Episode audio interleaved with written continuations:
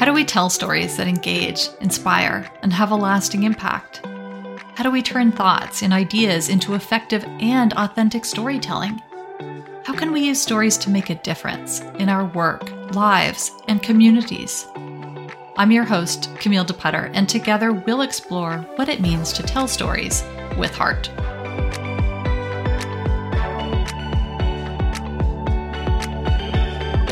Welcome to another episode of the Storytelling with Heart podcast.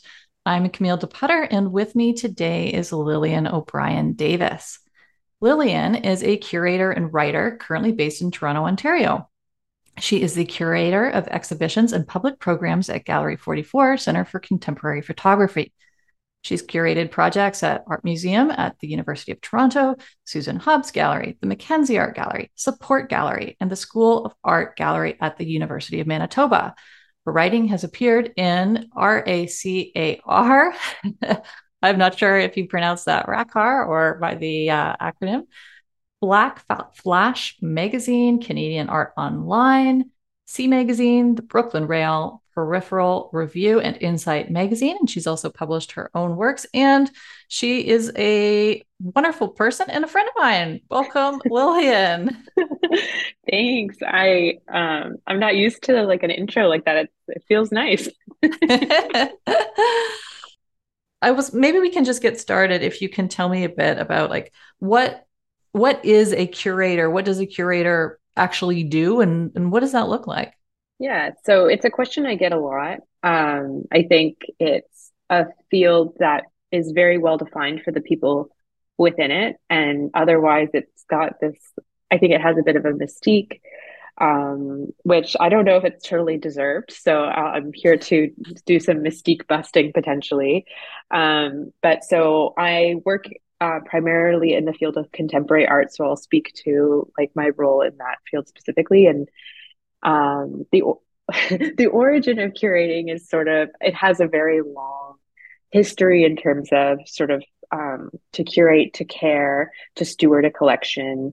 I think most um, people might be familiar with a curator at a museum who cares for artwork. Um, I think from the 1990s ish until now, curating has sort of taken on um, a bit more of a complex life.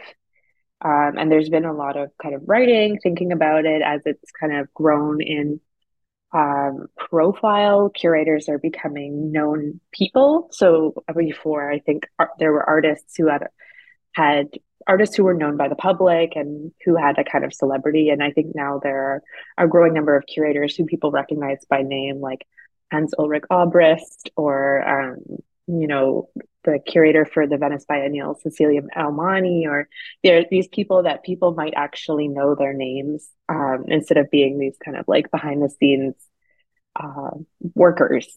Um, and so my role, and I think like the role of many contemporary art curators, is um, basically to facilitate exhibitions. So I work with artists. There's a process of con- concept development for an exhibition. And so curators have different approaches. My approach often is to, you know, I'm looking at a lot of work, I'm talking to artists, I'm that's kind of an ongoing nonstop conversation. Um, and ideas are flowing, and from those ideas, from those thoughts, um, exhibitions can grow. So I work with the artists, I'm in conversation, and what my goal is is to present them in a, in either a group exhibition or a solo exhibition that translates or like communicates a new idea and it could be an idea that is my own that I am inviting them to be a part of with their work, or it's an idea that we've grown together that we're both interested in, and like the artist and I, I mean. Um, and then it, those ideas are worked out visually in space uh, in a gallery in the, is the most common setting. Well, so it sounds like to me, um, what you're saying is a big part of it, anyway, not the only part, but a big part of it is to establish a, a vision for a kind of conversation or or concept, or I might say a story that you are telling in conjunction with the people who make actually make the work. Yeah, yeah.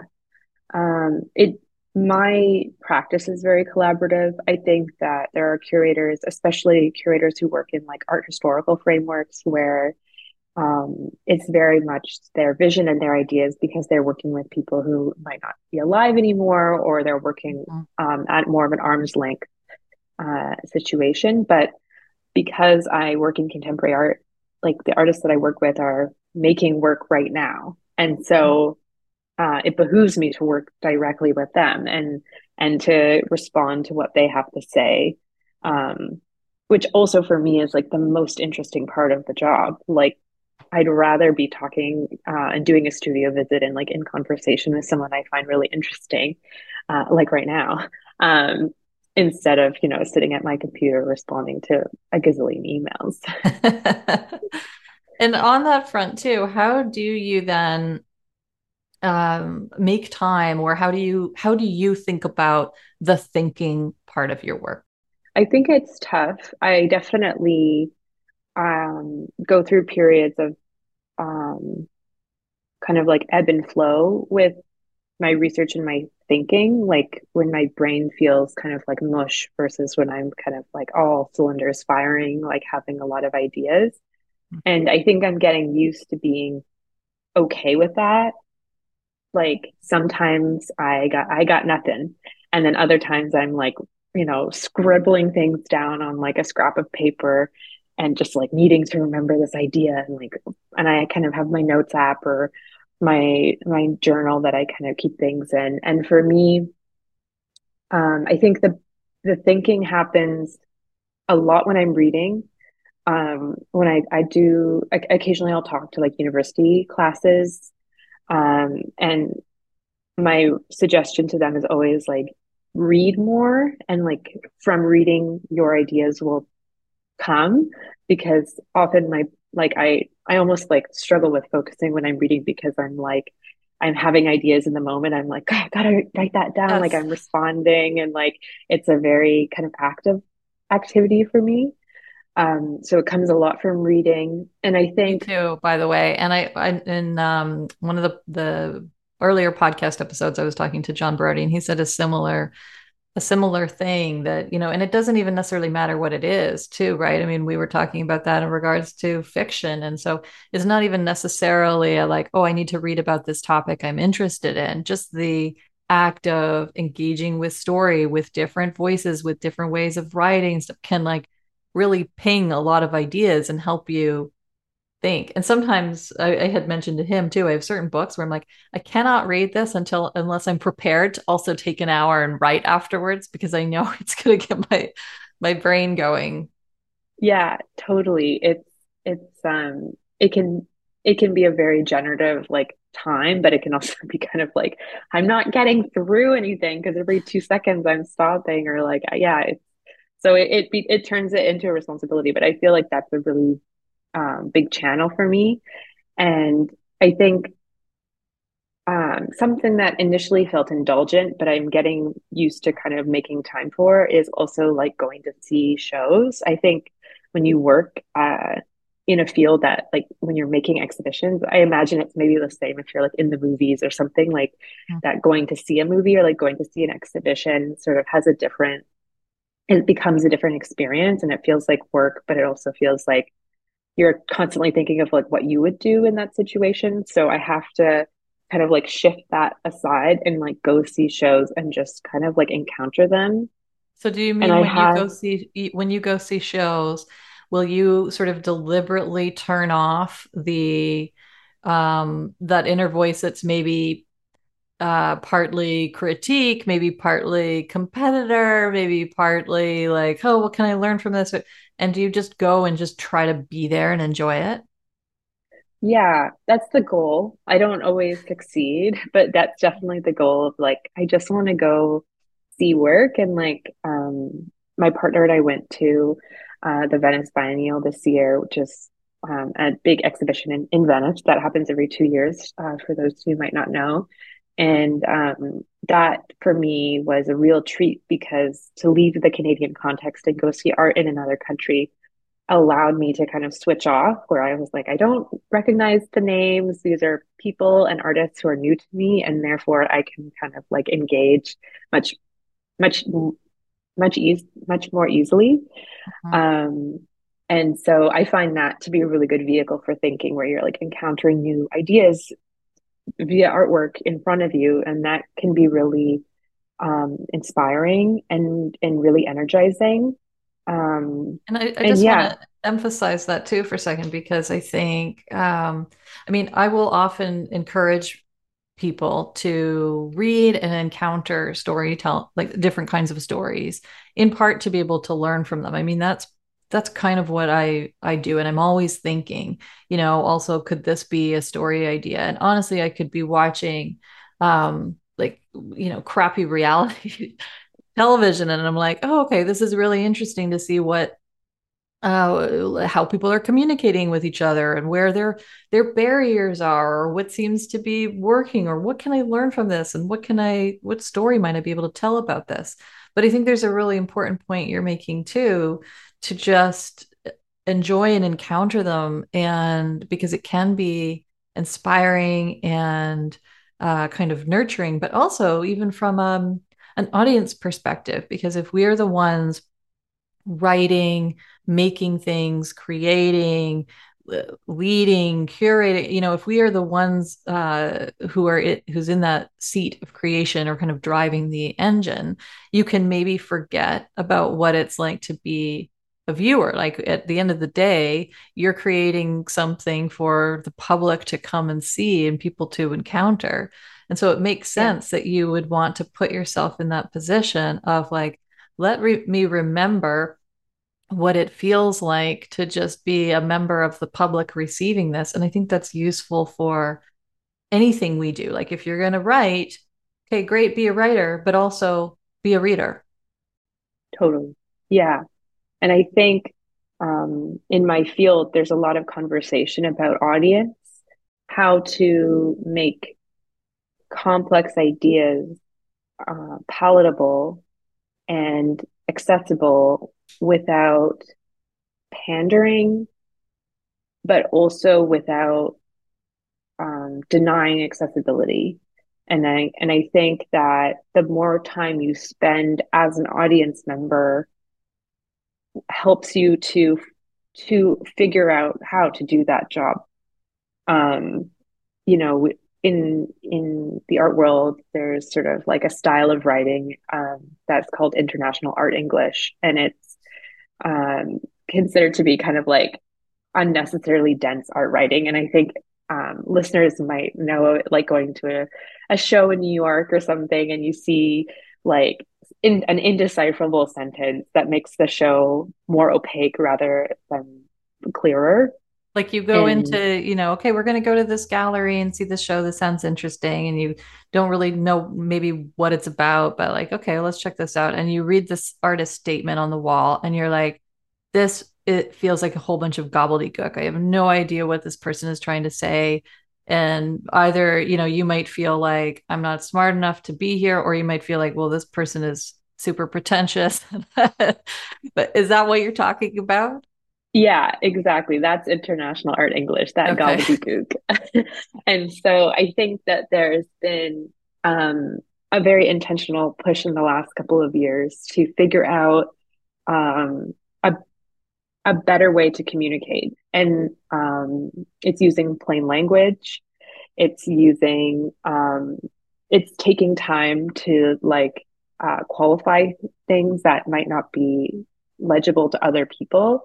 And there's like in terms of you know being like oh i was in venice last week and then being like i was there for the biennial is maybe a way of like kind of explaining what i mean or to say like and the biennial is an exhibition right right like, i'm not going to um, assume that you know what I, all of these things are mm-hmm. exactly and i think there's a school of thought that's sort of like, you know, mechanics have language, you know, dentists have language. Like there is language for every field. But I think when your field is so public facing, where like you're putting on exhibitions for the public, or you know, in my in my role I am, that I have a responsibility to to think about um, kind of like communication and access. And you know, for me, that's in, I can I can do that by being a viewer, and I can also do that, um, you know, by being in conversation with colleagues and and um,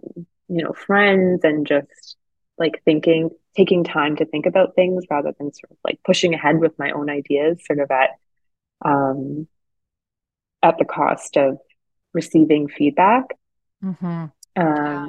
And but yeah, and, if I can just emphasize those too, I feel like you're you're just drop, dropping so many good points, and I I really want to kind of drive them home um, because I think that tension between um, honoring the language that you that you maybe speak and that your and maybe your audience speaks it too um, but so, you know, here I'm I'm thinking of kind of industry terms, typical industry styles, maybe buzzwords or this kind of inner circle language.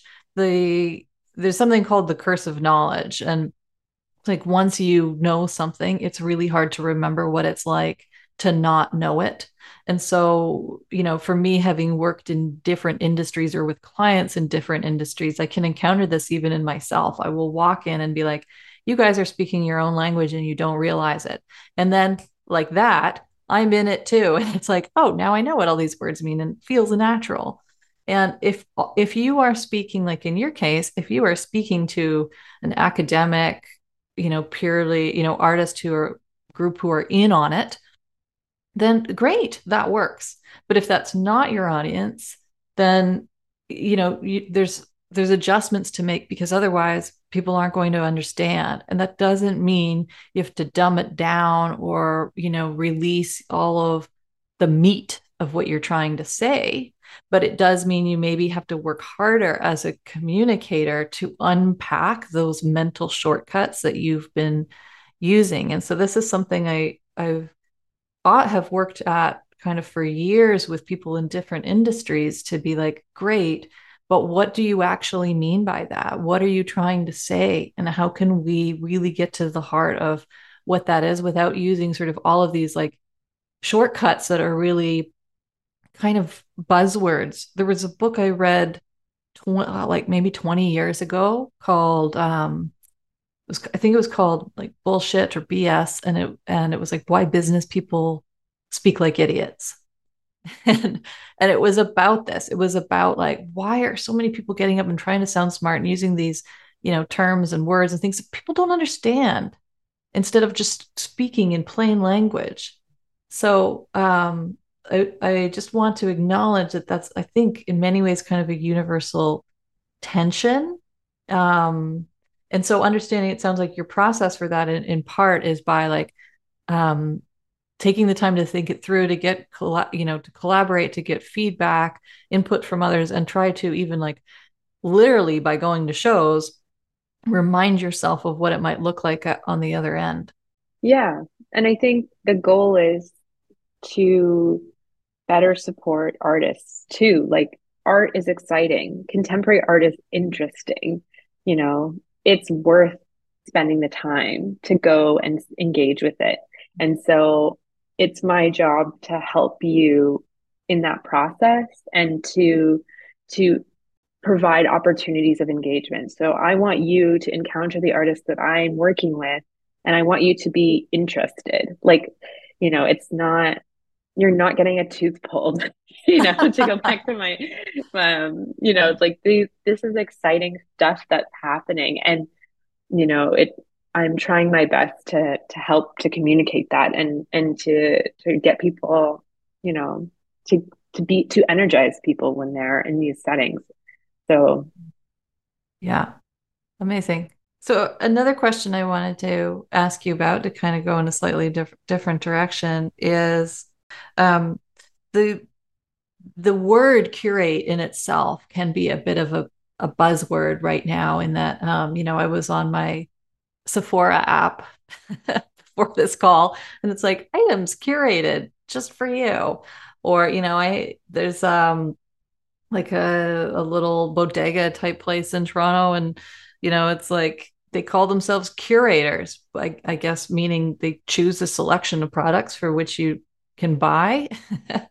what you know, what are your thoughts on that? I mean, from it, it might be a bit of, a buzzword, but I also have seen some articles and ideas about this concept of content curation and how you know part of communicating ideas you don't just have to be say the sole writer or generator you can also bring together different ideas and you know present writing as a form of a a digest or a almost magazine style of blog or newsletter or something where you're bringing different voices to the table.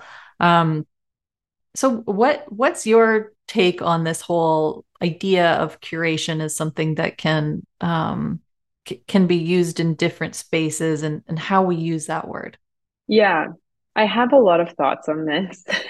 Um, it's a it's interesting um, i've actually um, and this might not happen for much longer because um, elon musk now owns twitter but i've been doing this like Twitter based project where I'll just take pictures of every like instance of like curating that I, I like, you know, curated events or like your curated edit, like whatever the marketing kind of like use of the languages and kind of like it becomes this really interesting theme to see them all lined up together.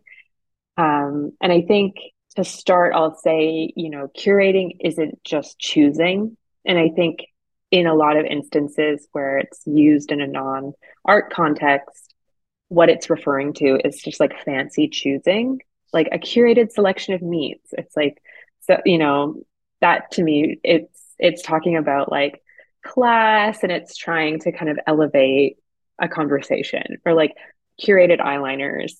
Um, and I think where like content curation gets maybe a little bit more interesting is like it's not just talking about like status. I think it's talking about like like multiple voices in a conversation, facilitating relationships that sort of like have an end goal in mind or like mutual like interests.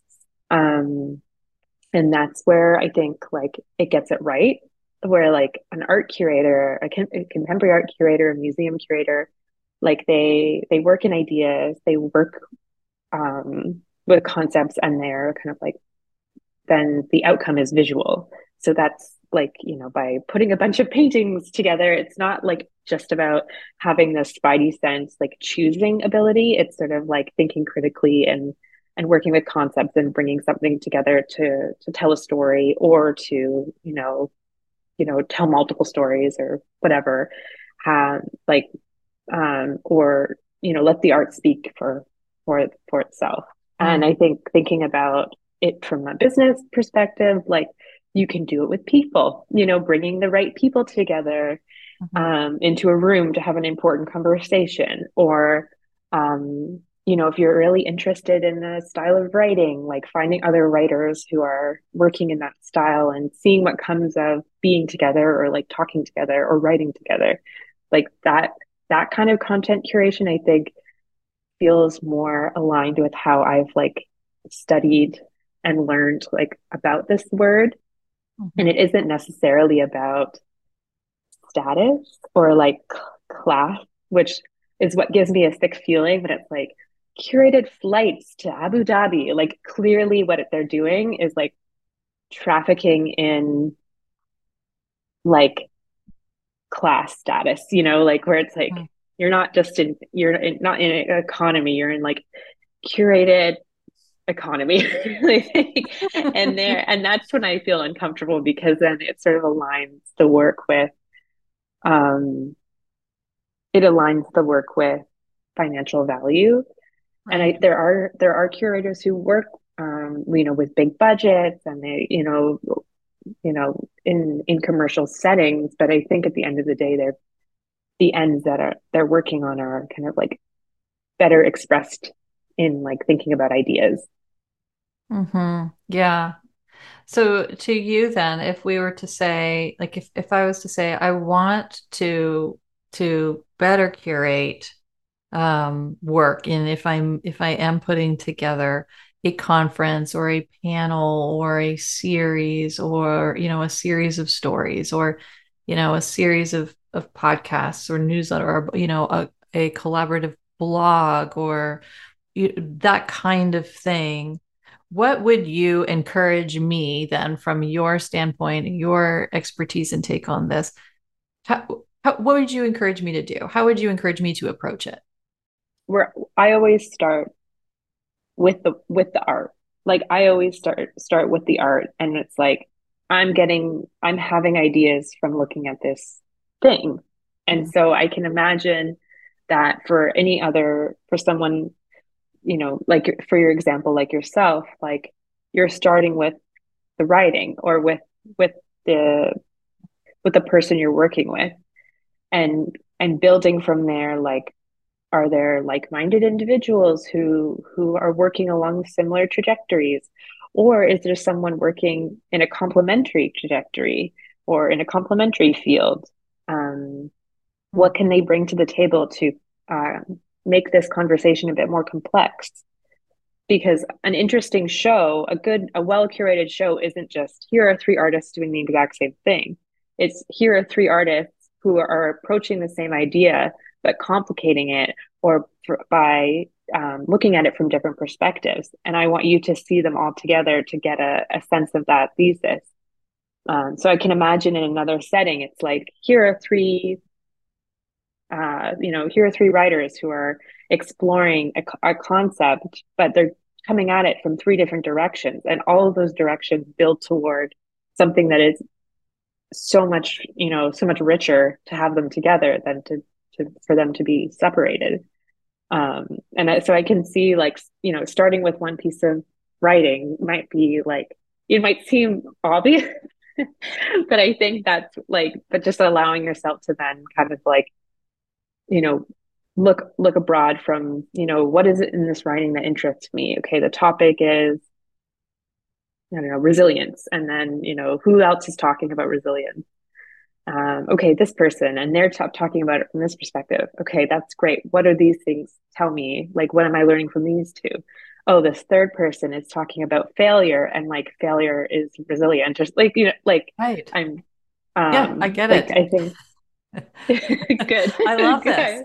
No, I love this. And I think that's a really great, it's a great example. And I, I really want to underline that point that, you know, it's to curate or at least curate successfully. You're not just bringing together a bunch of the same ideas. Um, and I think that's so, that's so important for putting together any kind of work or even arguably just doing this for yourself even if you're you're trying to learn more on a subject or you know like to be able to look at different points of view and i mean it's something i hope to do in in this podcast as well is to be able to bring in different points of view because something i see happening is if you have a a podcast on a certain topic you're bringing in everybody who's already aligned and from the same like say you're in health and fitness and it's like great let me just bring in all my health and fitness buds.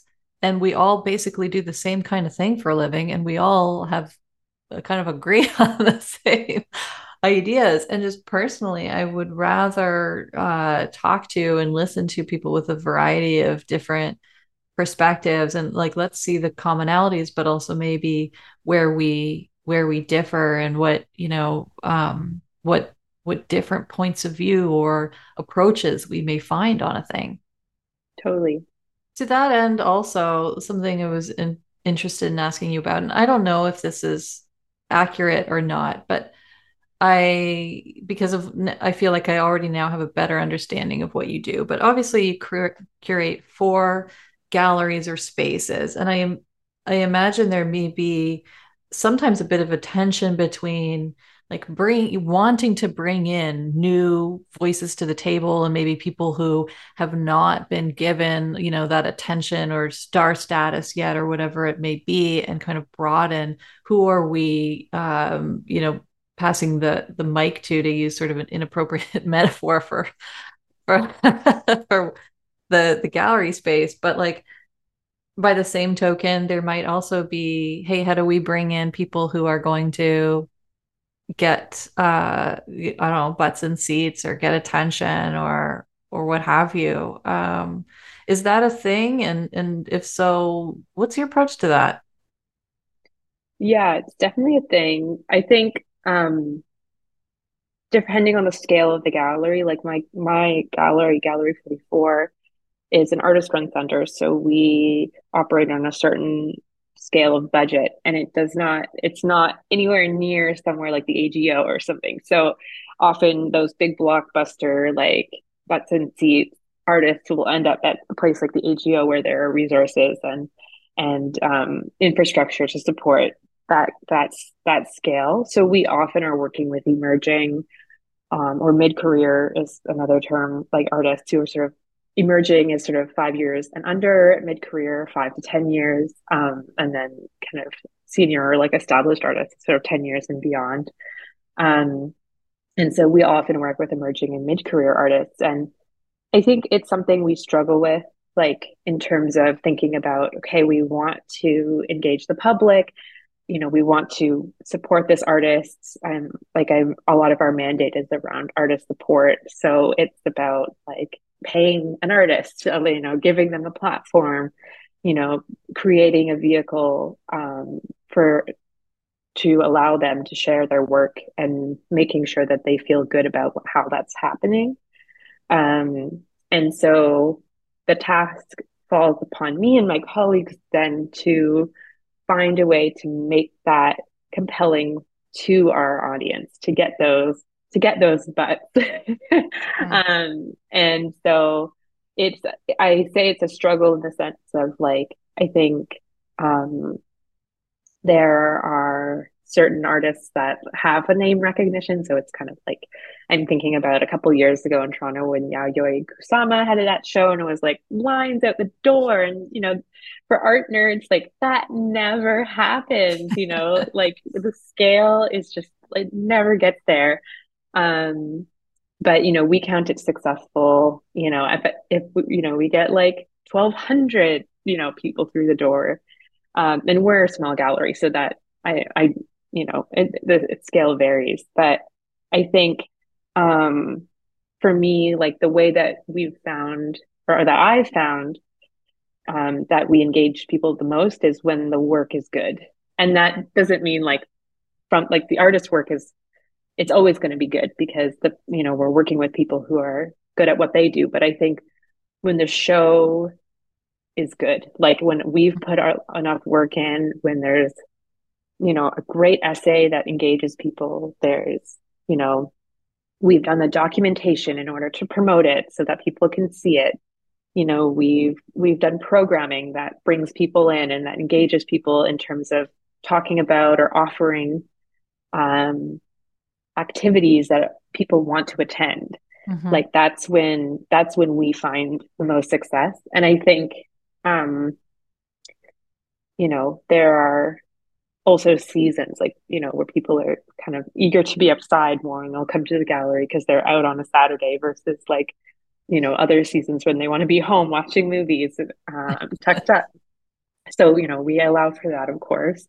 But it's like you know the the the metric that where we know we've done a good job is when you know we have you know a, like you know clusters of people rolling in. It's like okay what can we learn from what we did this time? People are coming. Right. you know, it's as simple as yeah. that. Yeah. Yeah. And I, I love what you're saying that at the end of the day, the, the, the best way to guarantee this is just to do good work. I feel this, this is the same for writing and you know other forms of storytelling and, and expression you know yes there's a marketing aspect to it of making sure that your work is in, in front of people and and showing up in the places that you know where your audience is so that they know about it. And all that's that's important. But at the end of the day if the work itself is not good or not engaging or it's just you know it's then like that's that needs to be the primary focus or at least a at the very least in in a kind of balanced focus. I see people getting very very focused on well how do i get people to this? How do i get people to see my thing and it's like mm-hmm.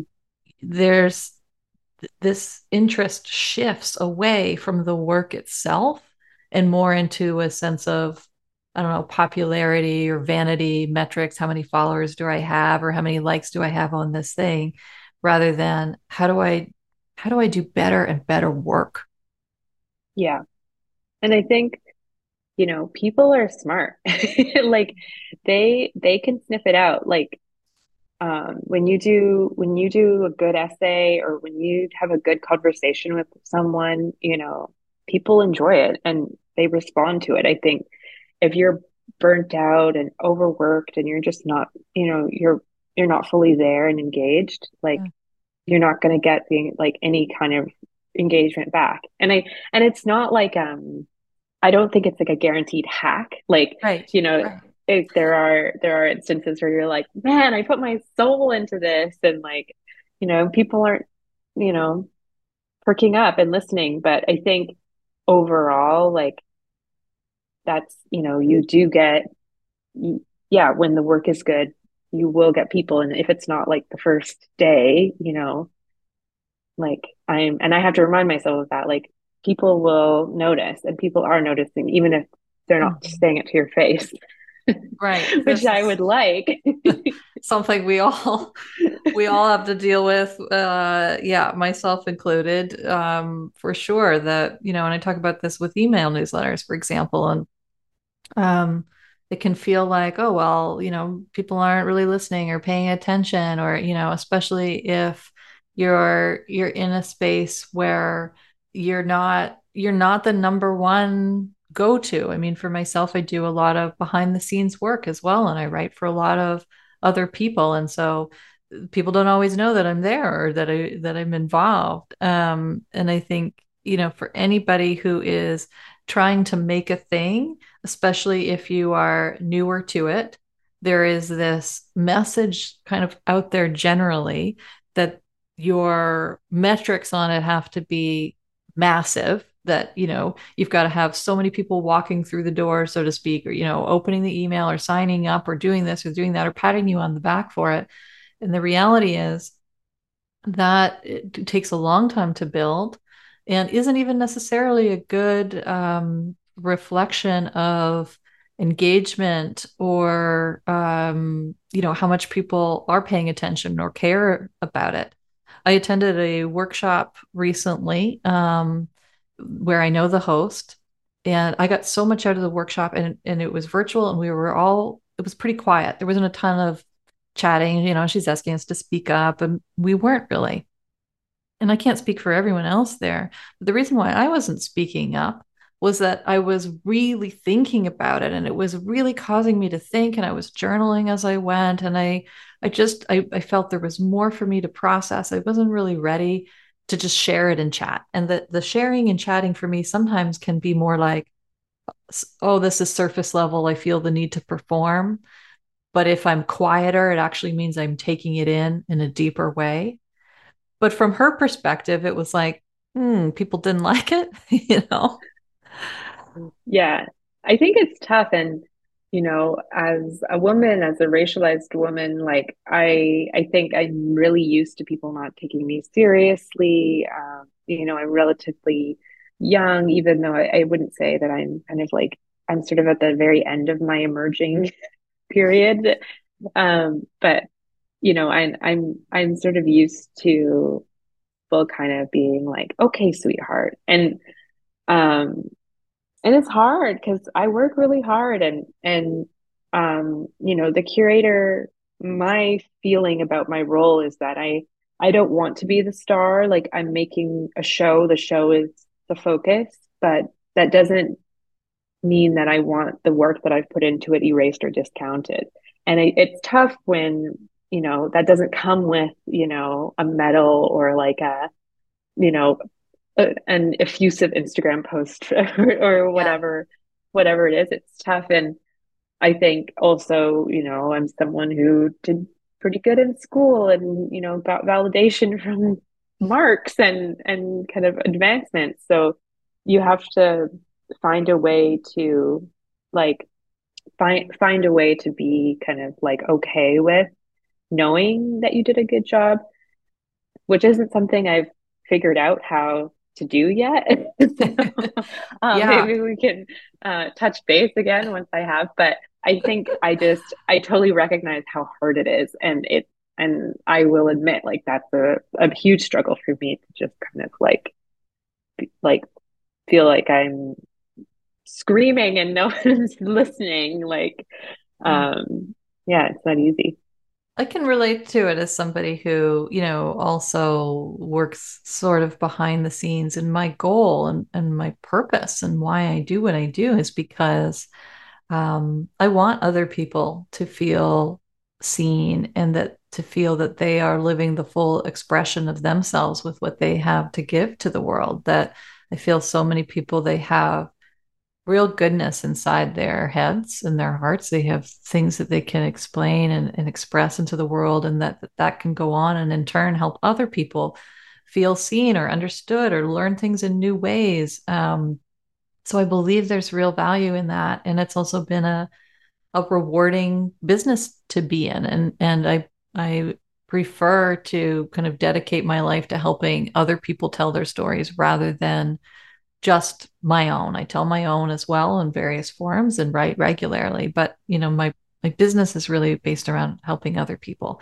And that means that I am often really a co writer or even the primary writer of stuff that where my name is a a gratitude and acknowledgement or something even when I've poured more than people will ever know truly into that book or that product um, or countless um, pieces of content that um, and again i mean i'm here for it. I want the i want the people who who have the the byline on that thing to get their recognition and all and to feel that it is theirs. That's what i'm here to do.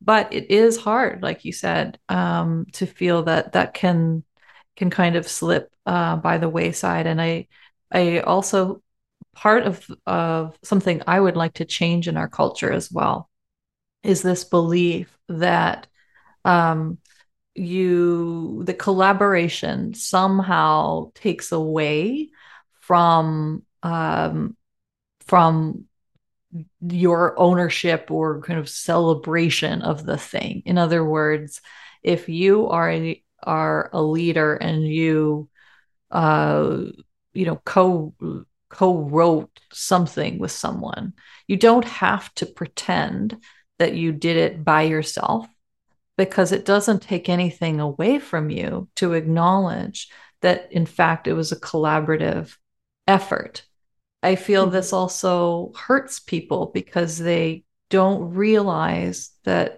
co- there are options for collaboration and co-creation so they think either they can do it or they can't do it and yeah. so if folks who do get that support are a bit more vocal about it and saying like yep but this person played a really important role or like let me help you understand how i worked with another person or people on this thing um, then i think more people might go oh yeah it like that's okay. Um, you know, it's okay for me to acknowledge that I didn't do this alone. Yeah. Yeah, I think um, in my field there are, you know, there's the academic side where there's very formal like citation practices, but there are also sort of like writers and artists who take on this idea of citation and they work in a really interesting ways. I think like Maggie Nelson would be an author who engages with the practice of citation in a really like creative way that might be of interest um, to reader or to listeners and and to your point. And i think it, it it's from this idea of influence and influence being something that can be horizontal as well as vertical. So like your like mom or your partner or your best friend can can be someone that you can cite you know in in a in a way or like to, you can mm-hmm. credit or you can have a collaborator of thought and that there are ways to acknowledge this influence um, in your work without it being either like formalized in an academic context or sort of like diminishing your work. And it's just that like all of these people informed how I made my work and what came from it, even if it was just like over a glass of wine or you know you know in a kind of unrelated meeting but it it sparked something. Or like you know there's other kind of formal practices like you read something cited like, yeah. you know but um i think i think it it's an interesting concept to kind of apply to your life and to to yeah to build a, a relationship to yeah, and I think it's it's an important one and maybe a nuance that's also missed around this sort of idea of of like diversity and inclusion because uh, the the challenge is that often people who are already well known and established and may have more privilege maybe they're men maybe they're white maybe they're heterosexual et cetera et cetera have already kind of ha- have this bigger platform and then the influence and support around them might be uh, people who are not and and are not then really like our roles in that in the thinking in the development in the conversation et cetera and like influence as you put it is not really acknowledged. And i think if if that's something that's important to you just uh, doing more of those sort of hat tips or, or whatever to kind of acknowledge where did this come from can actually help those who might be influential to you. Do, do does that make sense? Do you agree? Yeah. Yeah i think that makes a lot of sense. And um, it's something that I think in in my field, like we're constantly talking about. Um, and I don't know that we always get it right, but it's something that like, yeah, it's definitely um on the table and and something that has to be constantly figured out, especially because in, in my field, and I don't think this is unique, but you know, we socialize with our colleagues, you know, my partner is an artist, you know, like yeah. it's it oh, there's so much overlap that, you know, where things are where you get ideas isn't necessarily confined to your workplace right. or, or to your work setting. Yeah. Yeah.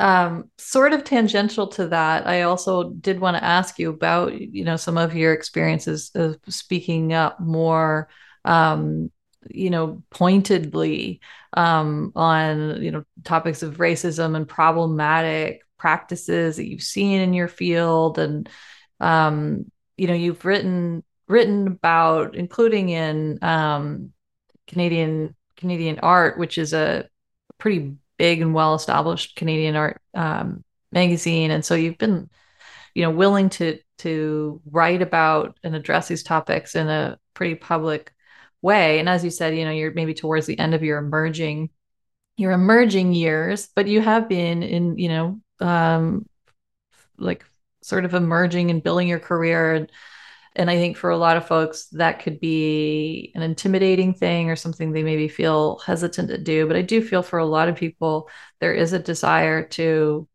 to speak up and say what you know what really needs to be said and what they believe in, and they're not always sure about how to do it and how to not have that bite themselves in the ass. What's your personal take on that? What's your experience been like? Yeah, it's it's not easy. Um, I think the article that I wrote, which is available online, so you know everything I said there, it's it's out there. Um, but it it it's re- it's a reflection on a talk that I attended two years previously. So the article was published in 2020, but the events that I'm talking about were in 2018. And for me, it really took that much time. Um, I think, like in the moment, in at the time of the talk, you know, there I had a lot of thoughts and I and I I had something to say, but it took me two years to say it. And um, it was helped by the kind of climate at the time in 2020 people there was a lot of conversation about um, you know anti-black violence racial justice police brutality and so it was there was energy and there was interest in what I had to say. So it was also a really, um, I think that helped a lot. Um, and I was, you know, talking about influence and credit and mentorship, I was working with a, men- a writing mentor, um, Jas M. Morgan, and um, they're a researcher at the Yellowhead Institute um, and an Indigenous writer and and scholar. And I shared it with them in draft, being like, I have this thing, I don't know where it should go. And they were like, dude, like, let me run with this. Like, can I share this with Canadian art? And I was like, yeah, okay. Like, I hadn't published much.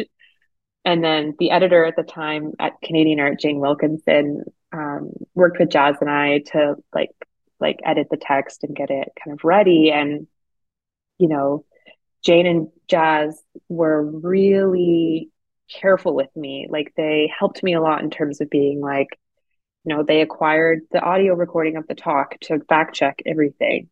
Um, they suggested that I share it with a few trusted colleagues to see, you know, what their feedback was because they understood the reality of publishing something like this, which was critical about um, someone who worked in my field and who had a lot of seniority over me and they wanted to make sure that the, we all crossed our T's and dotted our I's. So there was a lot of behind the scenes that led to the publication of the piece.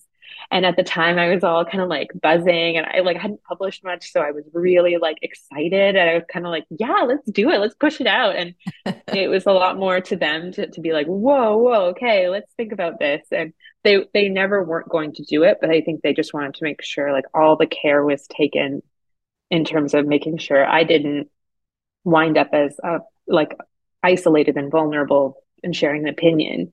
Mm-hmm. And um as what like usually what happens when i publish something is like you put it out there and you're like sweating bullets like waiting for people to react and you know you know you might get a murmur or something and people yep. are like oh nice good job whatever and you're like yeah. what you know, but this one, I think it caught a wave because people were really, it was talking about things that people were already talking about. So I did get a lot more um, positive feedback, which was really nice. And I, for the longest time, that's all there was. And, you know, eventually I got, there was some pushback and stuff. And um, it was, it was, you know, a big learning moment for me. And um, when I say it's not easy, this kind of work is not easy, is because, you know, I have I have a life to live. You know, I want I want things in life. I'm ambitious, and it's scary to know that people, you know, might who might not agree with you have the power to restrict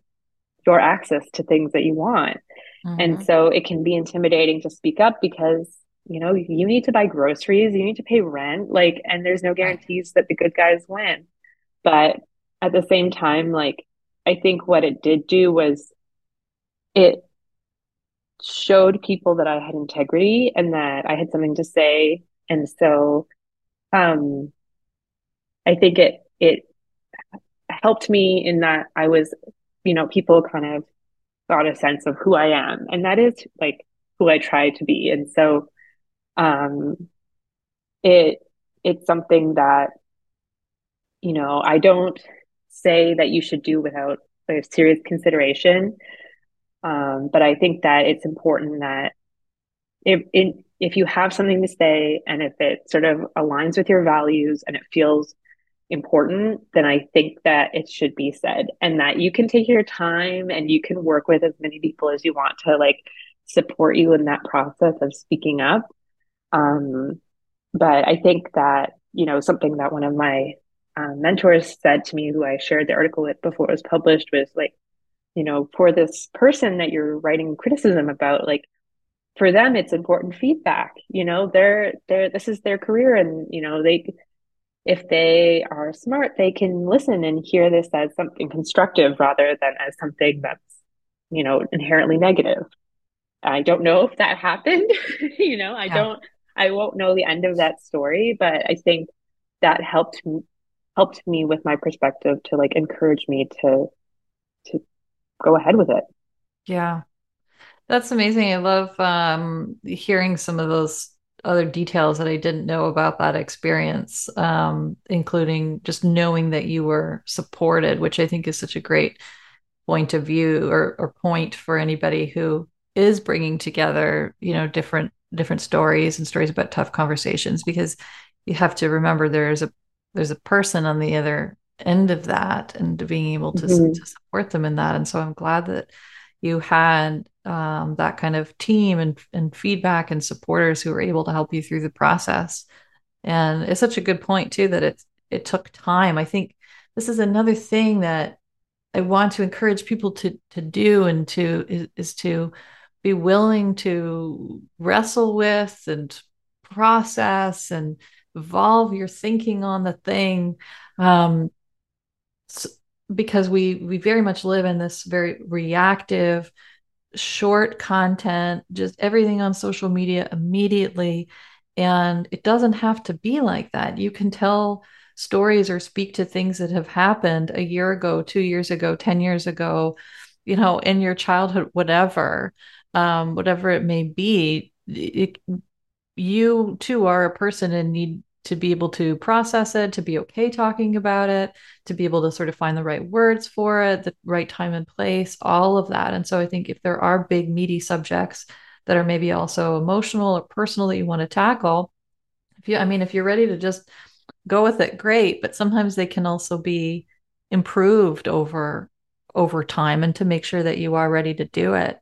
But when you, I, I also love the point that you made that um, it showed people who you were. And this is something else I, I really want people to understand. I mean, for me, I built my whole business. Like I could, I could probably attribute all of my business in a sense to a single speech. The speech I gave about my heart um, at or about you know 10, 10 years ago or so and the reason why i say that is because when i then went into business for myself shortly thereafter it wasn't a business speech it was a personal speech but the people that I started to talk to who were interested in hiring me saw that, saw that I, like you said, I, you know, has have integrity, some vulnerability. I know how to communicate.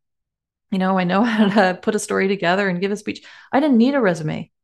And that wasn't even about writing or anything else. It was just, it showed a lot about me. And I think that, yes, the subject matter matters, but the kind of act and of, of of communicating in and of itself and how you approach that is in fact a story about you that you are telling. And so you're not to say there can't be negative consequences you know that's sort of outside of your control but it sounds like in a way it was like it was a, a positive experience for you. Is would you say that yeah i think so. I think you know it's it's in some ways it's still playing out like you know people it will it's something that follows me you know as all my pub- published writing does all my public facing work does. So i think there are people who agree with what i did and there are people who don't. And it doesn't mean you know it, i you know it doesn't there are people who agree with what i did and there are people who don't.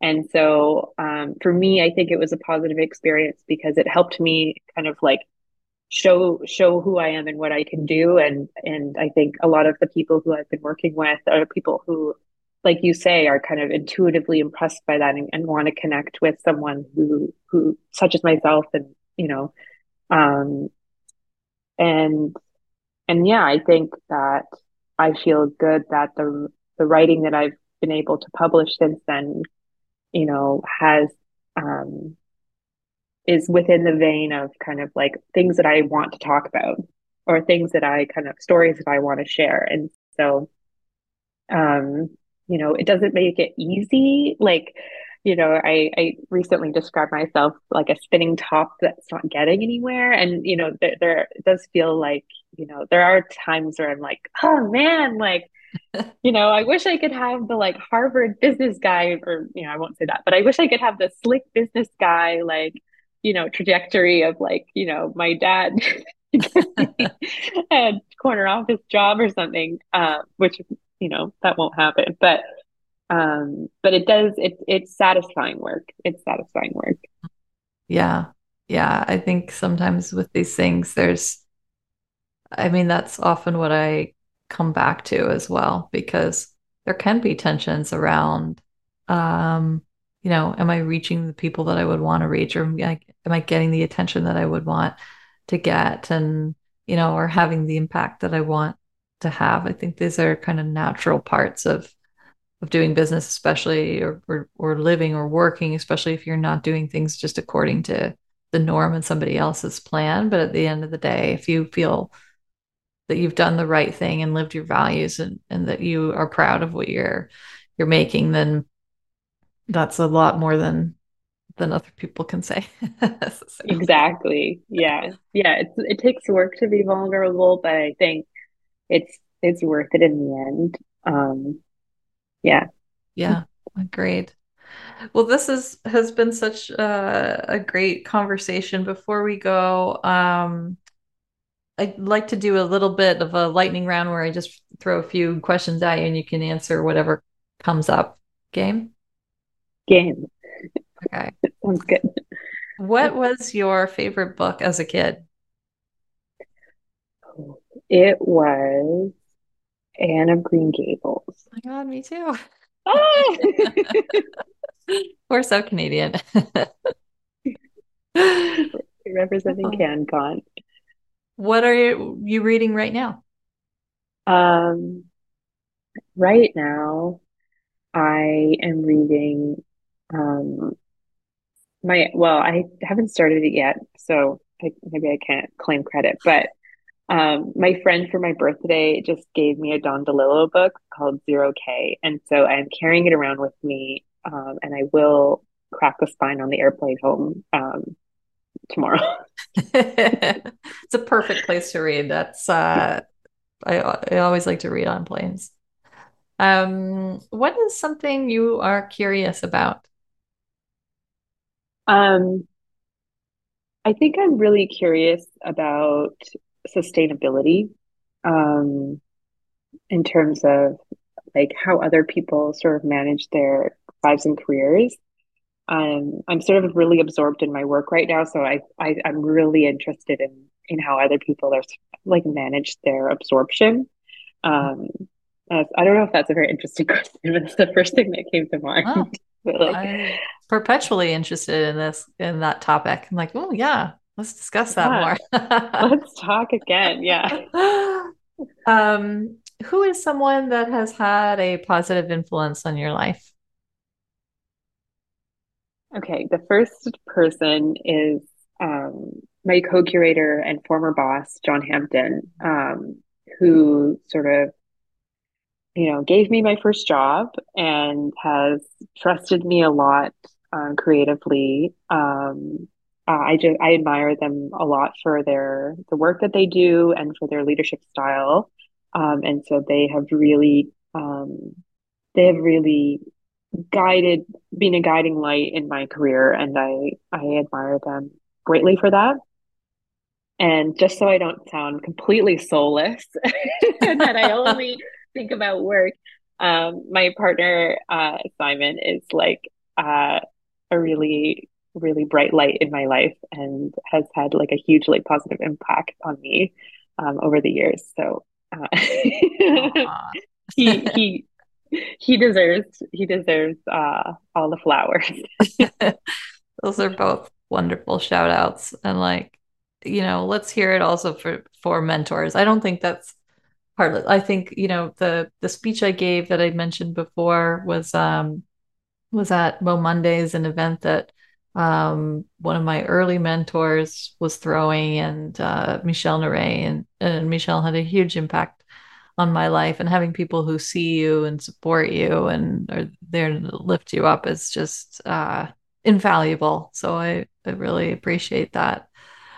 Well, thank you so much. This has been a great conversation. I, I really feel like I learned some things and I'm able to take away some new ideas about how I can approach my work and and uh, it's kind of given some added context and, and color to thinking about you know how I can bring ideas together and how to tell different stories and how to just work through this whole you know process of of life work and and trying to speak up and share ideas and, and get through it. And that it's a reminder too i think that you know we can all work in our own little silos and different fields and industries but they're we're often going through the same kinds of things and, and wrestling with the same kinds of questions so I really appreciate your your point of view and also sharing so so openly with me.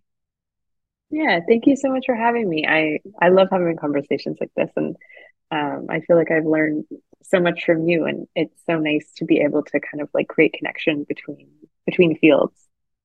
Yeah, agreed. Okay, thank you. Thanks for listening to the Storytelling with Heart podcast. Want to turn your thoughts into leadership and your ideas into words that make a difference? Find me and discover more free resources at www.camilledeputter.com. While you're there, don't forget to subscribe to my email newsletter where I share stories, free tools, and other storytelling guidance. And never forget, your story matters.